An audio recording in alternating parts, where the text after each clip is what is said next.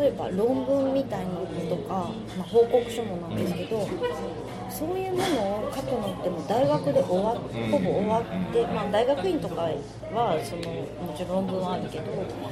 そのどういう目的でどういうこれをするとどういう結果があってみたいなとか全部何百文字で書かなきゃいけないで前に奨学金もらった時にやっぱり書いてもうそれをちょっと書いたのを見てもらったんですけど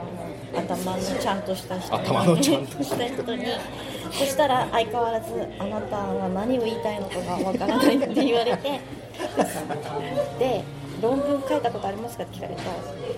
だけど、え論文は大学の時に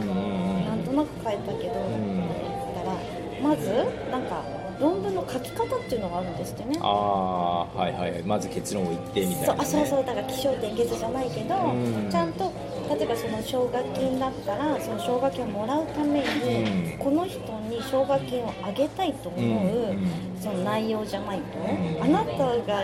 何をし勉強したいかがよくわからない、うんだからこの勉強をしたいです、うん。そのためにはこういうふうなことをしなきゃいけません。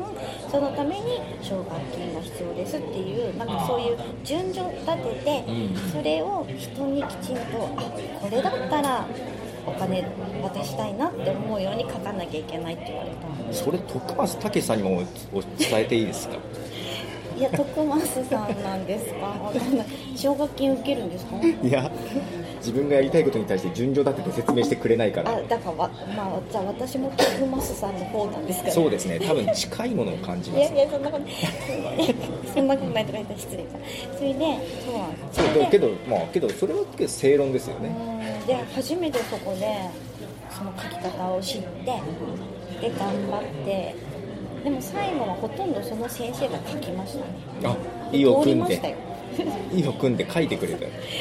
だから自分で書いて出すと採点してくれて、はいはでそれのままになると最後先生が「あいいじゃん」って。それ先生書いたじゃんと思って。あ先生気づいてない気づいてない。もうやり取りしすぎて。もう何度もやりやりすぎて最後にほとんど先生のとほとんどデスマス変えたぐらいしかやってないんだけどだからあいいじゃん良くなってよ。これ先生ほとんど書いてますよねって思ったけど。ありがとうございます先生通りました。